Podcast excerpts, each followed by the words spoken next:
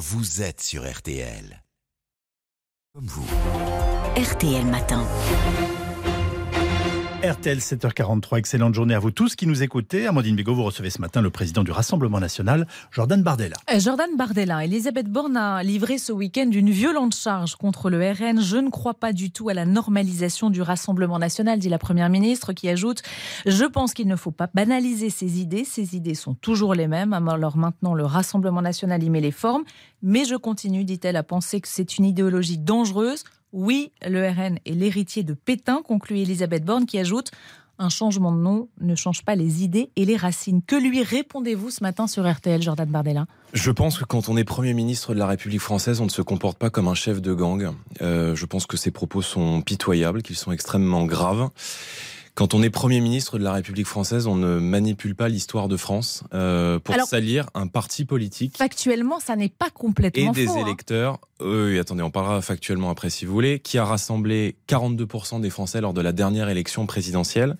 Et euh, moi, je n'accepte pas euh, de voir ma famille politique être salie de cette manière. Donc, je demande à la Première ministre de s'excuser parce que ses propos ont choqué beaucoup de Français, à tel point que le président de la République a été amené à la recadrer. On va revenir sur ce recadrage dans un tout petit instant. Euh, je disais, c'est pas factuellement complètement faux. Je suis pas là pour faire l'avocate de qui que ce soit. Euh, mais héritier, quand on regarde dans le dictionnaire, ça veut dire successeur qui succède à. Or, le RN, on est d'accord, a succédé au Front National, pardonnez-moi.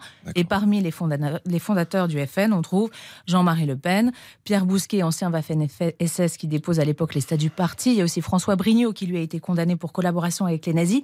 On est factuellement, historiquement, dans l'héritage de Pétain. Madame, je suis le président du Rassemblement national, je suis né en 1995. Donc je veux bien, si vous voulez, qu'on refasse l'histoire en permanence.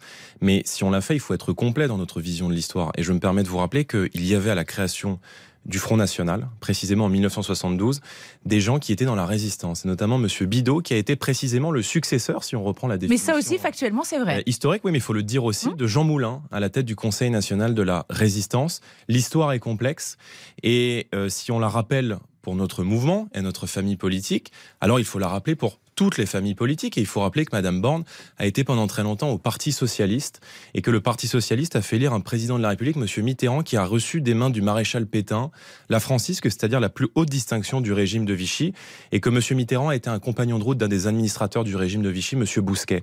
Est-ce que pour autant ça m'autorise à dire que euh, Madame Borne est l'héritière euh, de euh, Monsieur Pétain Non. En revanche, elle est l'héritière d'une bêtise, et je trouve que ces propos illustrent non seulement euh, euh, sa méconnaissance de l'histoire, mais surtout une pauvreté intellectuelle et, et probablement la volonté de salir euh, des millions de Français qui sont des patriotes sincères et qui votent pour le Rassemblement national parce que ce mouvement représente un histoire pour des millions de Français. Mais allons sur le fond, Donc, quoi vous n'êtes, vous n'êtes pas à la tête d'un parti héritier de Pétain. ah, Non seulement je ne suis pas à la tête d'un parti héritier de Pétain, mais je considère que la France était à Londres en 1940 aux côtés du général de Gaulle.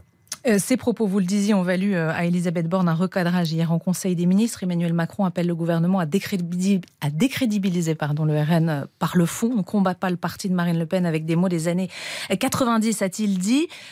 Vous dites quoi? Bravo, monsieur le Président Non mais écoutez, Madame Borne parle d'une idéologie dangereuse.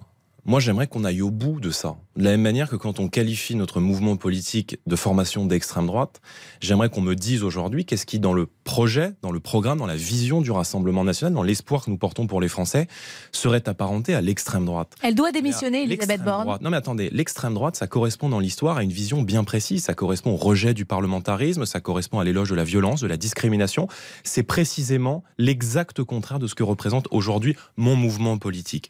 Et euh, il faut aller au bout des choses. Quand on parle d'idéologie dangereuse, on parle de quoi? Est-ce que de contrôler l'immigration, c'est une idéologie dangereuse? Est-ce que euh, d'abaisser les taxes, par exemple, sur l'énergie, sur les carburants, c'est de l'idéologie dangereuse Est-ce que quand on veut restaurer le référendum d'initiative citoyenne, euh, instaurer la proportionnelle aux législatives, on est dans de l'idéologie dangereuse? Je pense qu'on est dans du bon sens et que euh, précisément ces, euh, euh, ces, ces caricatures et ces insultes sont là pour décrédibiliser un mouvement sur lequel il n'y a plus grand-chose à redire et on voit bien que le gouvernement tourne en rond et n'a plus trop d'arguments à opposer aux mesures que nous portons pour pour les Français. On va parler du fond dans un tout petit instant. Elle doit démissionner, Elisabeth Borne, aujourd'hui Mais je, je pense qu'elle n'aurait jamais dû être nommée, si vous voulez. Je pense qu'elle disparaîtra aussi vite qu'elle est apparue euh, dans l'histoire de la Ve République et que euh, elle crée aujourd'hui une gêne parce que elle s'est donné 100 jours pour euh, pour insuffler un cap. On voit bien qu'il n'y a aucun cap, il n'y a pas de vision aujourd'hui.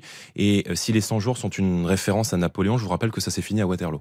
Euh, Venons-en au projet euh, de loi immigration et ses propositions des Républicains. Vous avez dénoncé un, un copier-coller du programme du RN. Ça veut dire que vous les validez, ces Bah, propositions euh, écoutez, je veux dire, quand euh, je dis A et que Monsieur Marlex dit A, je pense que Monsieur Marlex peut prendre sa carte au Rassemblement national parce que précisément, ils ont passé la campagne présidentielle à expliquer que ce qu'on racontait sur l'immigration, et notamment la volonté d'engager un référendum dans notre élection, était faux. Donc vous êtes prêt à travailler avec Gérald Darmanin, qui dit qu'il est prêt à travailler avec les Non. Républicains sur ce texte, Oh, non et avec la cousine de la boulangère non, mais- de mon oncle. Non, non, pas du tout. Je pense que la situation migratoire aujourd'hui est devenue hors de contrôle et que euh, il y a beaucoup de Français Mais Il y, a- aujourd'hui. il y a des choses, pardon, qui je vous coupe, mais il y a des choses qui étaient dans le programme de Marine Le Pen. Je vais vous laisser, il n'y a Merci. pas de souci, mais euh, il y a des choses qui étaient dans le programme de Marine Le Pen qui sont retenues à la fois par les Républicains et par Gérald Darmanin. Je pense au durcissement des conditions d'attribution des Non, mais prestations c'est une loi administrative. Je dire, moi, je vote pas une loi qui propose d'accélérer la régularisation des travailleurs clandestins. Euh, c'est une loi qui est une petite loi administrative qui ne permettra pas de régler l'urgence migratoire devant laquelle nous sommes confrontés aujourd'hui. Ce gouvernement a passé tous les records aujourd'hui en matière d'immigration.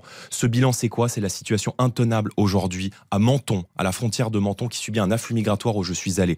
C'est la situation intenable à Calais. C'est la situation intenable à la porte de la Chapelle. Et on est en train de voir aujourd'hui ces situations se démultiplier dans l'intégralité du pays. Je pense que euh, la France n'a pas vocation à être la patrie de tout le monde, au risque demain peut-être de ne plus être la patrie de personne. Donc il faut aujourd'hui reprendre le contrôle de la politique d'immigration. Nous proposons essentiellement euh, trois mesures. La première mesure, c'est de réserver les aides sociales aux familles françaises, parce que la France n'est pas un guichet social. Or, il y a beaucoup de gens aujourd'hui qui viennent dans notre pays avec la volonté de bénéficier un immigré du qui système de travaille, protection qui est en situation français. régulière et qui respecte nos lois n'y aurait pas droit. Il y aura un délai de carence de 5 ans et il faudra avoir 5 ans de temps travailler, de temps complet, travailler sur le territoire français pour bénéficier des aides sociales. Le, le- le modèle de solidarité nationale, il appartient au peuple français et je pense que la France n'est pas un hôtel qui a vocation à accueillir le monde entier. Deuxièmement, il faut rétablir le délit de clandestinité qui a été supprimé par les socialistes euh, euh, en 2012 de manière à pouvoir permettre l'expulsion systématique des délinquants et criminels étrangers. Et puis, il faut protéger les portes de l'Europe. La réponse à l'immigration qui menace aujourd'hui l'existence même de la civilisation euh, européenne, de notre culture, de notre mode de vie, de notre art de vivre, est aussi dans le contrôle de, de, de, l'immigration en amont et la possibilité pour Frontex, qui est l'agence de garde frontière européenne, de reconduire, après les avoir sécurisés, les bateaux de, migrants dans, euh, les, euh, dans les pays de, de départ.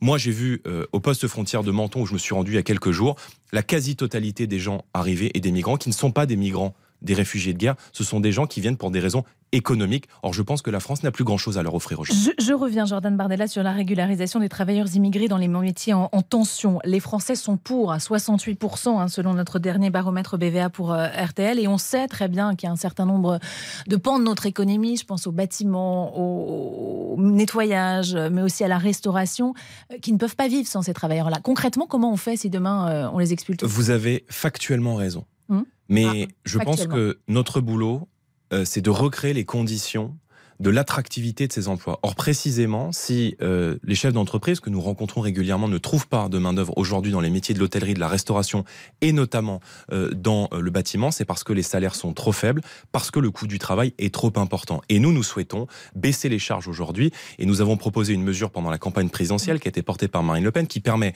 d'augmenter, parce que bien souvent, ils ne le peuvent pas à cause des charges, tous les salaires de l'entreprise de 10%, avec la contrepartie que ces 10% de hausse des salaires soient exonérés de charges. Ça, ça coûte c'est combien une vraie mesure pour.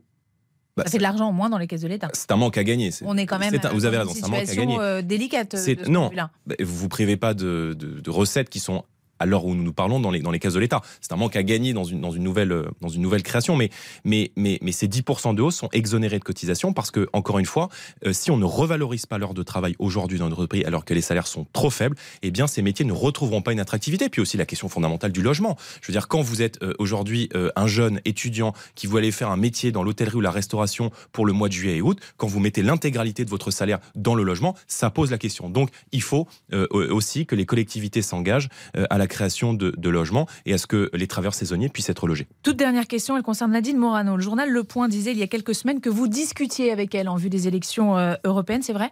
Mais moi, je ne suis pas sectaire. Euh, J'ai des discussions avec beaucoup de gens qui sont républicains parce que je pense qu'il y a beaucoup de patriotes sincères dans ce parti. Mais elle sera sur les listes du Et- RN pour les européennes ou non? Mais je, Oui, je- non? je ne sais pas. En tout cas, euh, si Nadine Morano, comme d'autres d'ailleurs, comme François-Xavier Bellamy, par soit. exemple, souhaite travailler avec le Rassemblement national, moi je suis ouvert à toute discussion pour une raison très simple, c'est que je suis à la tête d'un mouvement aujourd'hui qui va probablement remporter la prochaine élection présidentielle, qui est donnée à un peu plus de 26% d'intention de vote aux élections européennes, quand les républicains sont aujourd'hui en voie de disparition. Donc les amoureux de la France, d'où qu'ils viennent, de droite comme de gauche, à venir travailler avec nous et moi j'accueille tout le monde à bras ouverts. Merci.